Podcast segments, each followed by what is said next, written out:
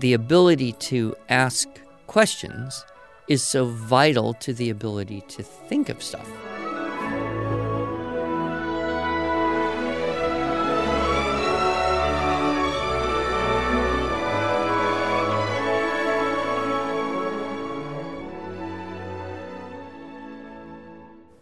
Hello, and welcome to the Arts of Language podcast with Andrew Pudewa, founder of the Institute for Excellence in Writing, or as many like to say, IEW. My name is Julie Walker, and I'm honored to serve Andrew and IEW as the Chief Marketing Officer. Our goal is to equip teachers and teaching parents with methods and materials which will aid them in training their students to become confident and competent communicators and thinkers.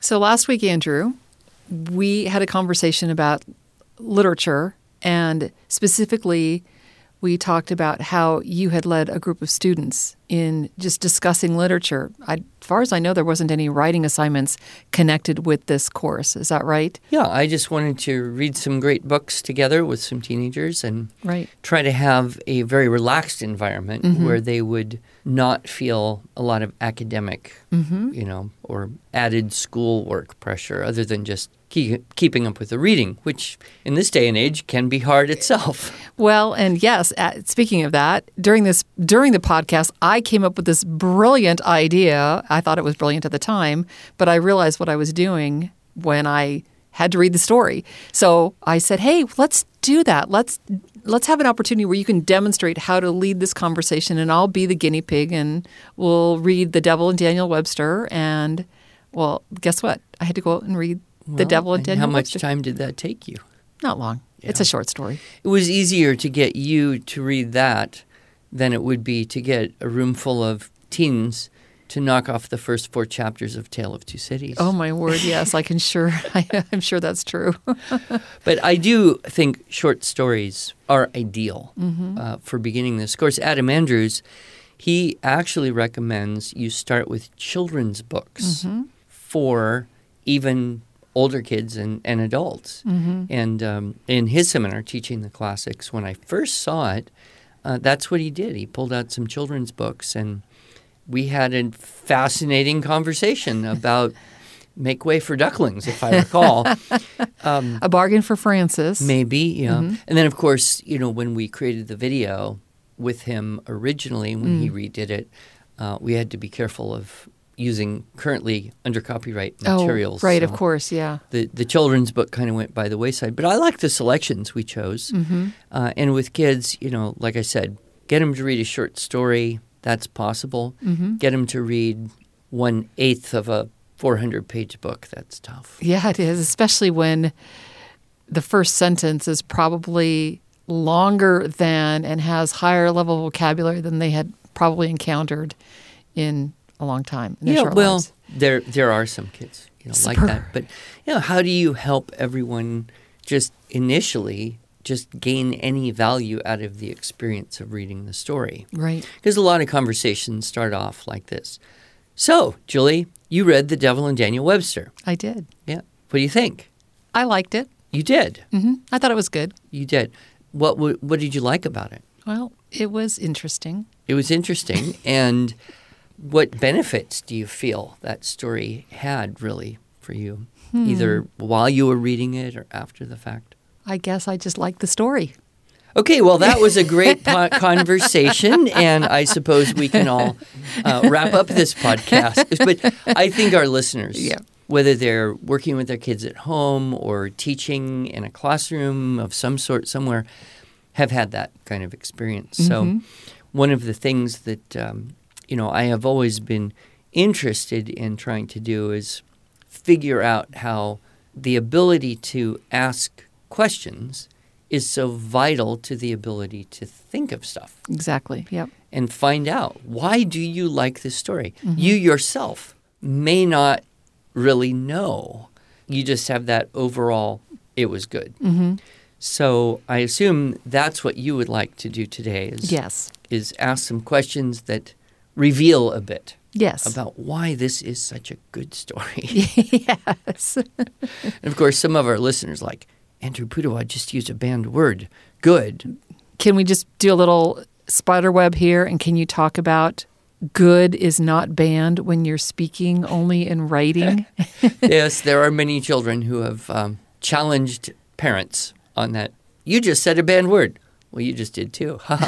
you know, but what, what's the whole purpose of banned words in our writing program? And this is a little off topic, Right. but it's to help sensitize children to options Right. when it comes to vocabulary.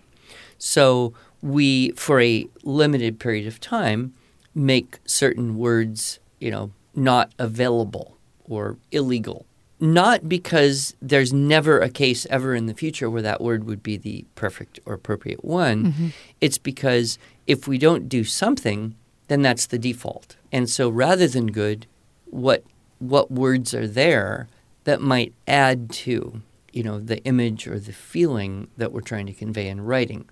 Uh, same thing with the you know the verbs. So what's very important though is for people to realize this is not an end in itself. This is a part of the process. And what we discover is after kids have you know worked with banned words and suffered having to do that for a year or two, they very often reach a point where it becomes moot because while they they could use a word like good or said or went, their first reaction is to say, is there a better option? exactly. Yep. And then they can choose if they have resources or remember. But if if a student comes to the point and says, no, good is actually the best word of all the possibilities, Right. well then stick with it. Yep. And uh, I think that's one misunderstanding.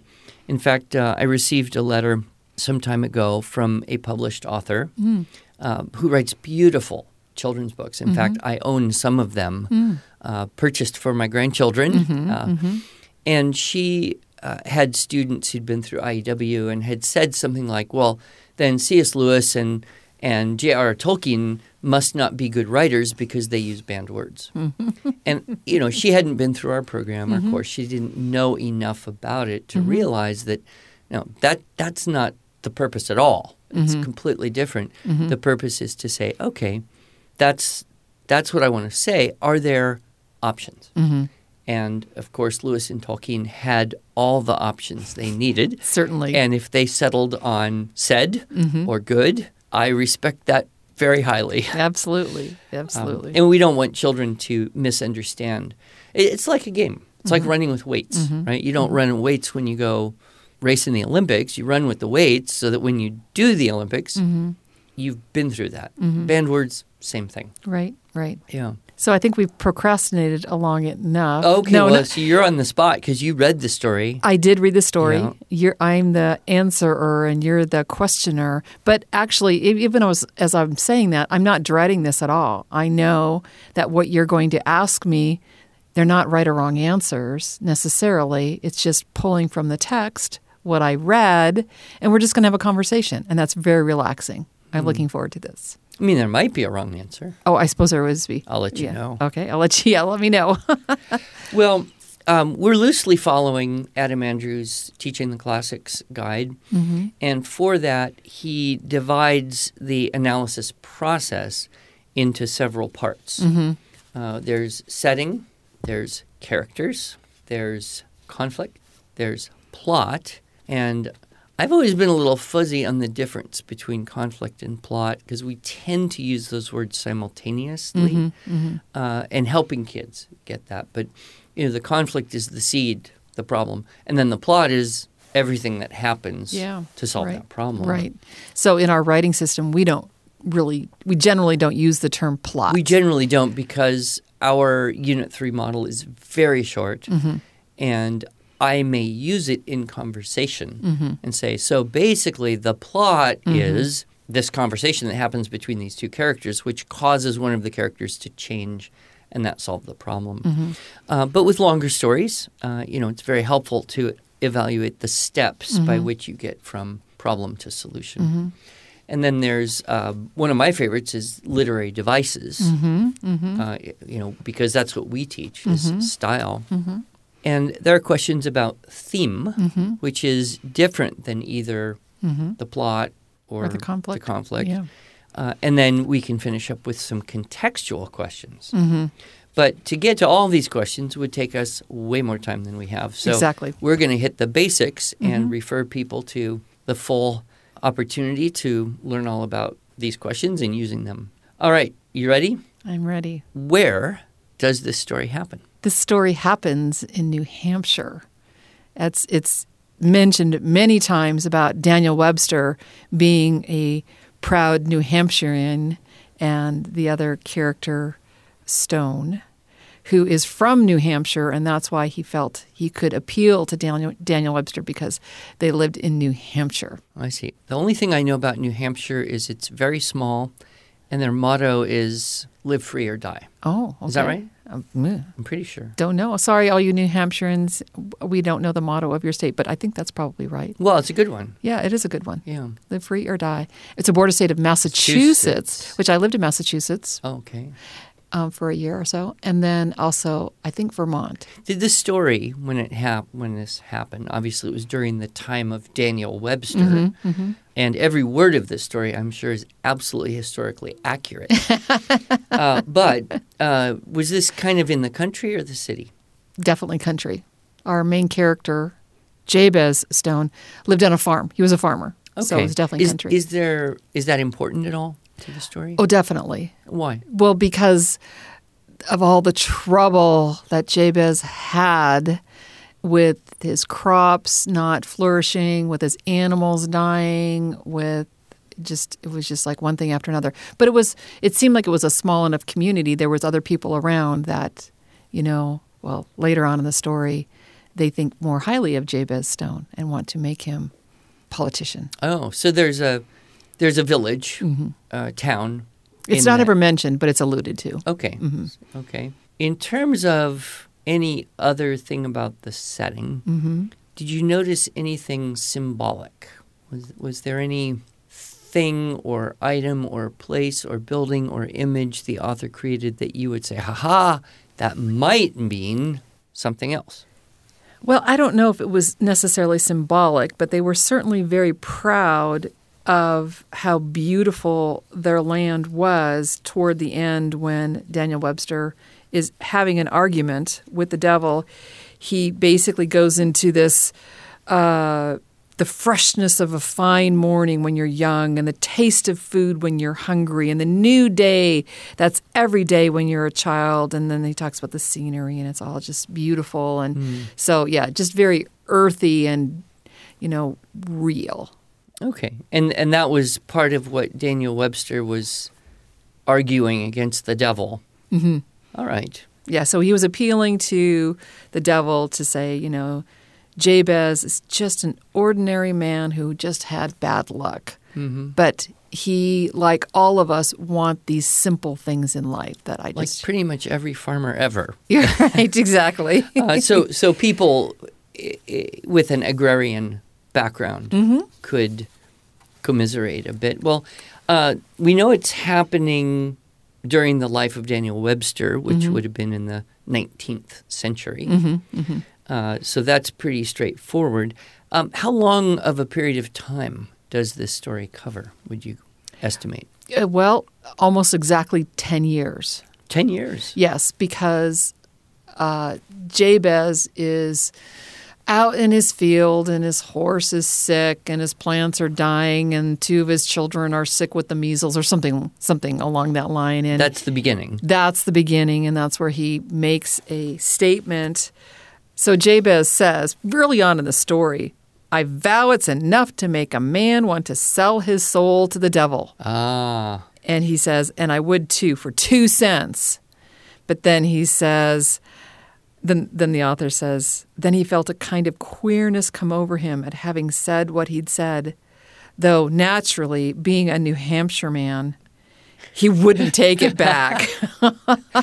well, two cents was worth a bit more. Yeah, yeah. hundred and some years ago. Yeah. uh, but still probably not enough to solve all his problems. right, right. And uh, this idea of him being a New Hampshire man and therefore he wouldn't take it back just made me think of states and their reputations. You know, mm. I was born and raised in Minnesota, and there's an expression in Minnesota, Minnesota nice. Do you know ah. that people in Minnesota generally, I'm speaking generally, of course, don't honk their horns? They're just nice people. Hmm. If you're stuck in traffic, and you're in Minnesota, they're probably not going to honk their horn at you, which is very different from California. Right. You move to Southern California. where If you don't honk, you, you get run over. yes, exactly. Or the Missouri, the show me state, like, Mm-hmm. you know, a little bit skeptical. So do these states have these reputations? So, kind of wrapping up that setting, did did the author's description cause you to think, I'd like to go visit that place someday? Or was it kind of like, no, it's just not really super attractive? Uh, no, I, d- I don't think I had an opinion either way. Okay. Well, I did. Um, I did go to New Hampshire, Oh, uh huh. uh, but I didn't get out of my car. I just drove straight through to wherever I was going. So, Uh, it's kind of a pass through, a flyover state, perhaps. That's what they call Oklahoma, a flyover state. but they still get their two senators. so, tell me about a little more about Jabez. Mm-hmm. Was he old? Was he not old? How did you picture him, maybe from Yeah. the from the author's description?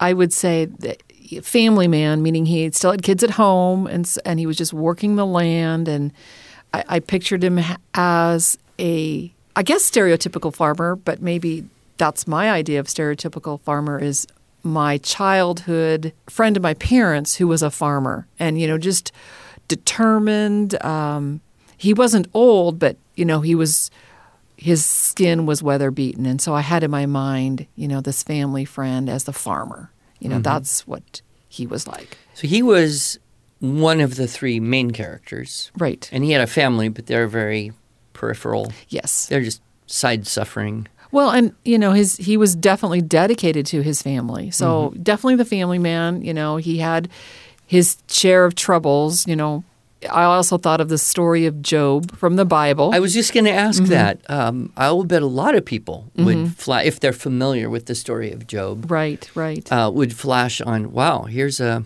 basically good guy who's just suffering for no apparent reasons. right exactly Job had a slight advantage, would you say? Because, like, God talked to him? well this is true kind of at the end of the story but he also got some really bad advice from lots of his friends Yeah. And he got some bad advice from his wife. And we don't hear that in this story. Job's wife said, Why don't you just curse God and die?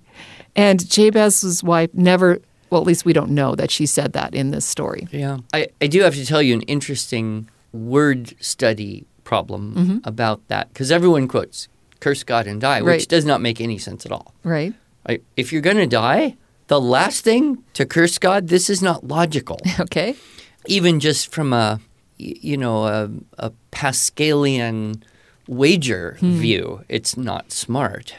A little different than what Voltaire said when the priest came and asked him, you know, do you disavow mm-hmm. Satan and all his works? Mm-hmm. Kind of a deathbed thing. Mm-hmm. And Voltaire is reputed to have said, "Now is not a good time to make enemies." Oh,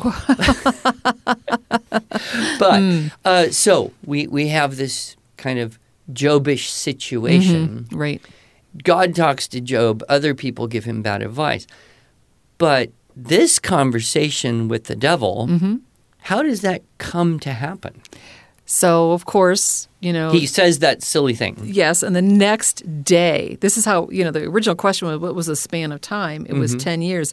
The next day, the devil comes by, a soft spoken, dark dressed stranger drove up in a handsome buggy and asked for Jabez Stone. And, you know, well, Jabez told his family it was a lawyer. And I hmm. put in my notes in the margin here, oh, did he lie to his family? Well, later on in the story, you find out that this stranger actually was a lawyer. So there we ah, go. The devil can be anything to anyone. I suppose, I suppose. And it, it was so frightening to even the family dog ran away when he saw the stranger. So there was kind of this portrayal of this permeating evil, this aura right of yeah. evil. What else did the author do to create that? Um, he said that he had white teeth and plentiful. And he says, and some say they were filed to a point, which means the author couldn't verify that himself. But the, the whole part of Jabez selling his soul to the devil is very quick. It's only a very short paragraph where after the dog ran away, they went out to the barn. He pricked his finger with a silver needle that the stranger had provided to him, which left a scar, and signed it in blood. The wound healed clean, but it left a little white scar. And then we hear about that scar later. And then after that, all of a sudden things picked up. So that was it. There was no conversation. It was like, yep, I'm here. Yep. So initially, you would say the problem is Jabez is suffering. Mm-hmm. Only that's not the problem of this story. That's that's not the real conflict. What what is the conflict, and when does that happen Mm-hmm. in the story? Well, so pretty much on that same page, so not too much later, it becomes apparent that this contract is up in seven years. And Jabez, through the first six years, is a little nervous, but the se- this, eh, but every year the stranger drives by in his Oh, buggy, There's a kind reminder, of reminder, yeah, yeah, a But the- refrain of yes. the evil. Mhm. And the sixth year he comes by, and now Jabez is getting really nervous. And he says, um, there's, a, there's an allusion again to this New Hampshire man. The stranger came up through the lower field, switching, switching his boots with a cane. So he's walking up to the door and says, Hey, looks like you've got a very pretty property here, Mr. Stone, which of course has been getting prettier and prettier all these years. because he's been getting richer and richer, and everyone likes him more and more. Mm-hmm. well, sure, they want to make a mayor, and you know, um, so His kids are grown now. Oh well, it's only six years later, Oh, six so years, okay. could be, you know, could be. Then Jabez, when he says it's a pretty, very pretty property here, he says, "Well, some might favor it, and others may not," said Jabez, for he was a New Hampshire man. So somehow, you know, being a little bit vague was. I see. So so we would gather that this New Hampshire man, at least at that time period, had a reputation for being kind of non-committal or just hedging everything. Mm-hmm. exactly. Don't yeah. like to be wrong. Exactly. I think that's it. Yes. Yeah. So, so the the white tooth strangers, what the author calls him. So when the mortgage falls due next year, you shouldn't have any regrets. So he's got one year left, and essentially, not exactly sure how this happened. Jabez talks the devil into giving him an, stay of execution, so he gets three more years. Three more years. So that's a total of ten years Okay. and then um, things get really exciting later. Oh, this was a really important point. When he's sitting there having this conversation, year six, this little thing flutters up into the air that kind of looks like a butterfly, Mm-hmm. and it says, "He says, neighbor Stone, neighbor Stone, help me for God's sake, help me." So this the butterfly thing says the this? butterfly thing says Okay. yes. But before Jabez Stone could stir hand or foot, the stranger whipped up a big bandana handkerchief, caught the creature in it just like a butterfly, and started tying up the ends of the bandana. Sorry for the interruption, he said, as I was saying, but Jabez Stone was shaking all over like a scared horse. You know, you're talking about literary devices. Mm. Got a little simile going there, right? Okay. Shaking like a scared horse. That's it. Mr. Stevens' voice, he said in a croak, and you've got him in your handkerchief. The stranger looked a little embarrassed. He says, It couldn't have been. I just saw him Tuesday night. and then you hear the church bell toll. Mm. The and- liar and his lies. Huh? That Mr. Stevens had died. So so that was obviously okay. His soul. Right. that this devil had gone out and negotiated with other people. Yes. Yeah. Oh, yeah. There's a whole list of names. As he's looking through the contract to find Jabez Stones' Oh. name, there's all these S's that he goes through, and it's like, oh no, here it is. It's all in order. Oh, you so think- he's got a lot of business here. That's what I'm thinking. Oh my. Yeah. That's not just a Job or a, a Faustus. That's that's an epidemic of selling your soul. I, yes. of course, I don't know. You you it met, well. What does that make you think about the fact that there's this long list of people who've made a deal with the devil? And Jabez had no idea that his neighbor was one of those Right, guys, and perhaps he was comparing his own life of uh, mi- being miserable and full of suffering, as you know, put that against someone else who was living a wonderful life, but maybe not so much because he was living with this fear that someday the devil's going to come and get him too. So Mm-hmm. I know. Well, that we can save the extension of that for theme. We Okay. do need to ask about Daniel Webster. Oh, Like, sure. who is Daniel? Everybody knows his name, yes. and there's probably a lot of tall tales. Well, exactly. He's kind of a Davy Crockett kind of. He existed. he Bunyan, lived yeah. and died. Yeah, I mean, he yeah. had jobs that we can verify. Mm-hmm. But there's also these crazy stories that people made up uh, because they probably loved Davy Crockett and Daniel Webster and the like. But uh, how does how does Daniel Webster come into this story? Well, the story actually starts with what you're describing the legend of Daniel Webster. And, you know, uh, Daniel Webster's dead, or at least they buried him. But every time there's a thunderstorm, so there's kind of this, ooh, who's this Daniel Webster dude? And and then you hear um, about how when he goes walk the woods with his fishing rod, the trout would jump out of the streams right into his pockets, for they knew it was no use putting up a fight against him. So this idea of him being That reminds me very specifically of a recent story I read about Davy Crockett. yes, Yeah. So Daniel Webster had died at the time this story no, no, was no, no, written? no, no, no, no. This is just kind of a flashback, and now this is I what really happened in real life. And he is a a notable lawyer who he thinks that maybe someday he'll be president, Mm-hmm. and but he's a New Hampshire man.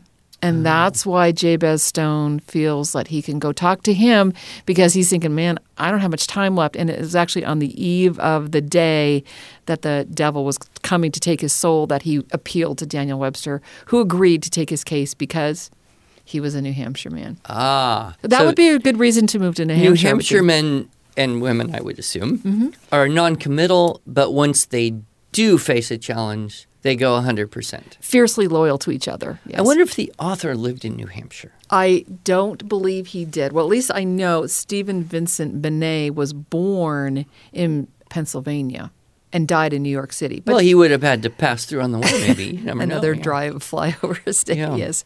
And he died when? The author. You have notes there. Yeah, March 13th, 1943. 43. So it, it probably is in the very early 1900s rather than the 1800s Mm-hmm. that it was written, though it was set during Daniel Webster's life.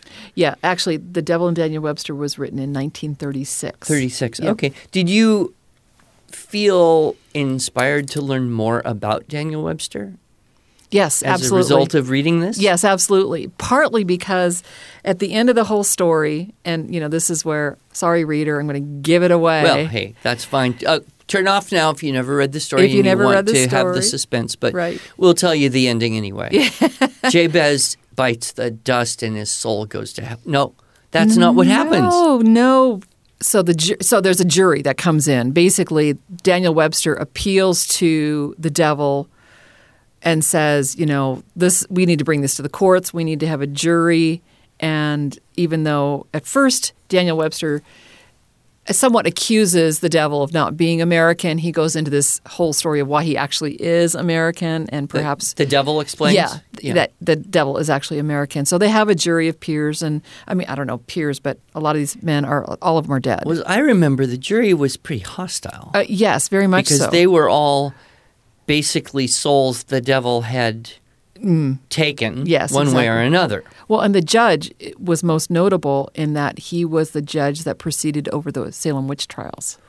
So this was definitely the hanging judge. But this is what the judge says after Daniel Webster makes his final appeal about why Jabez should be allowed to go. And he's not just talking about Jabez, he's talking about all of humanity. Mm-hmm. And it was basically because he had hard luck and yet he, you know, wanted to do good. But here's what the jury said. Here's what the, the judge says. Perhaps 'tis not strictly in accordance with the evidence, he said, but even the damned may salute the eloquence of Mr. Webster. so there you go. Public speaking, don't underestimate the power of The, it. the evidence versus the eloquence. That's, Right. That's very clever. So after after he was, you know, basically Jabez was uh, released. Now it's like, what kind of punishment is the devil going to get?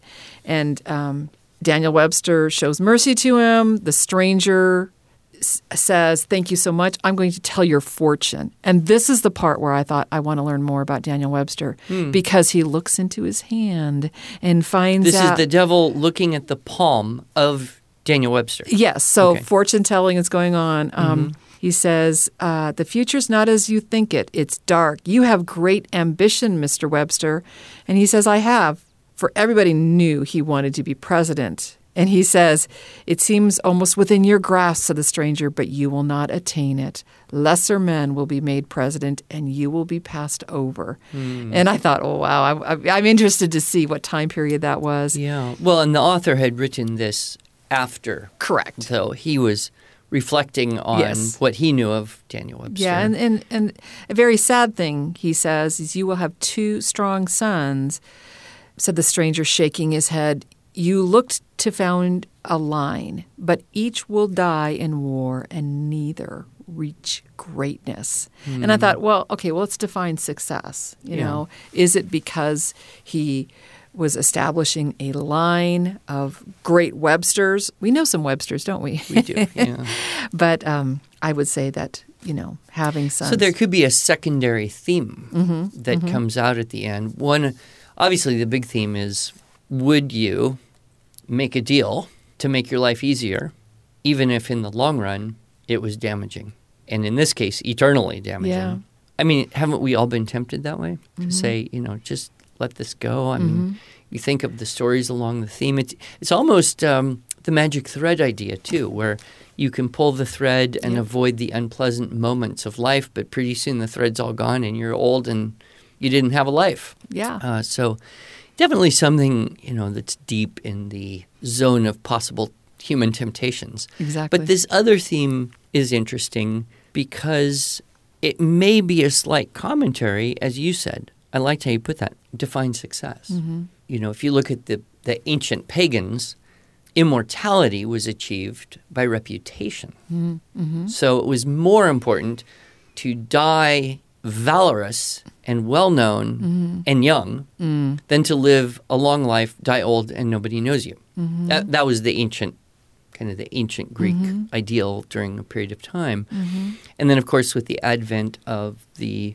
you know, Judeo-Christian tradition of an afterlife, uh, that, of course, you know, everyone in this period of time would have been very much thinking about the condition of the soul after death. Mhm, Sure. So I like stories that contemplate death. Yes, I know you do. Um, But uh, in this one, no one actually dies in the story. Is that correct? correct. And the and the devil. So what happens at the very end? Because we have to wrap this Yeah. conversation up. We have next period is math.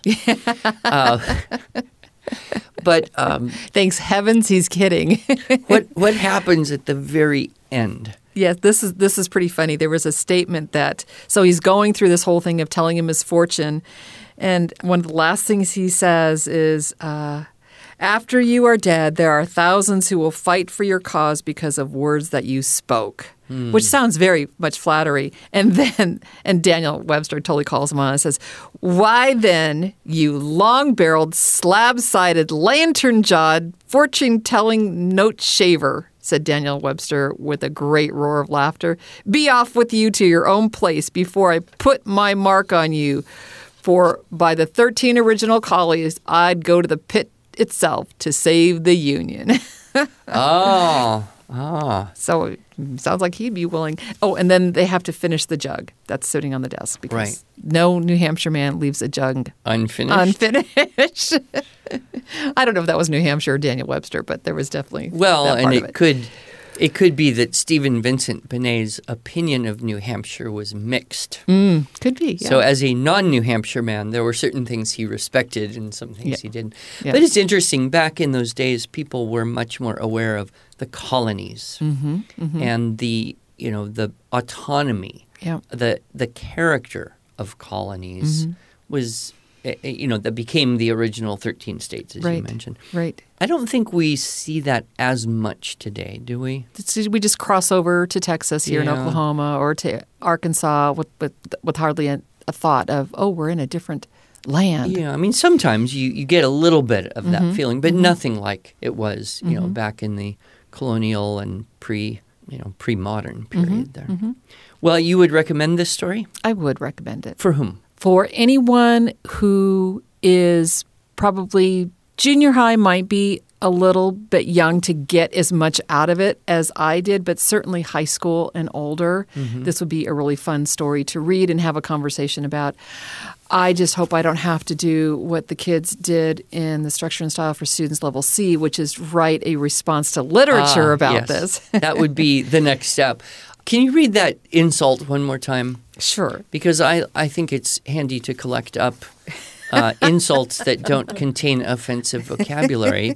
And I it was long barreled was the first part. I'm, right there, I'm kind of baffled. But Yeah. go read it again. I like it. Why then, you long barreled, slab sided, lantern jawed, fortune telling note shaver? Long barreled, slab sided, lantern Jawed. jawed, Fortune telling fortune telling note shaver. note shaver. I don't even know what a note shaver That, is. that reminds me of uh, there's several websites you can go to, and they'll have the like the Shakespearean insult generator, and Yeah. you can get all these words you don't know what they mean. You stick them together, and you've got a good. Well, that's kind of been fun. I um, I'm grateful that you took the time to read the story. And I'm grateful that your questions weren't too hard. No, no. And uh, next assignment is, of course, Anna Karenina, the greatest novel ever written. Well, I hope uh, listeners have enjoyed this uh, little diversion from our normal fare. Yeah, I think so. Thank you, Andrew. Thank you.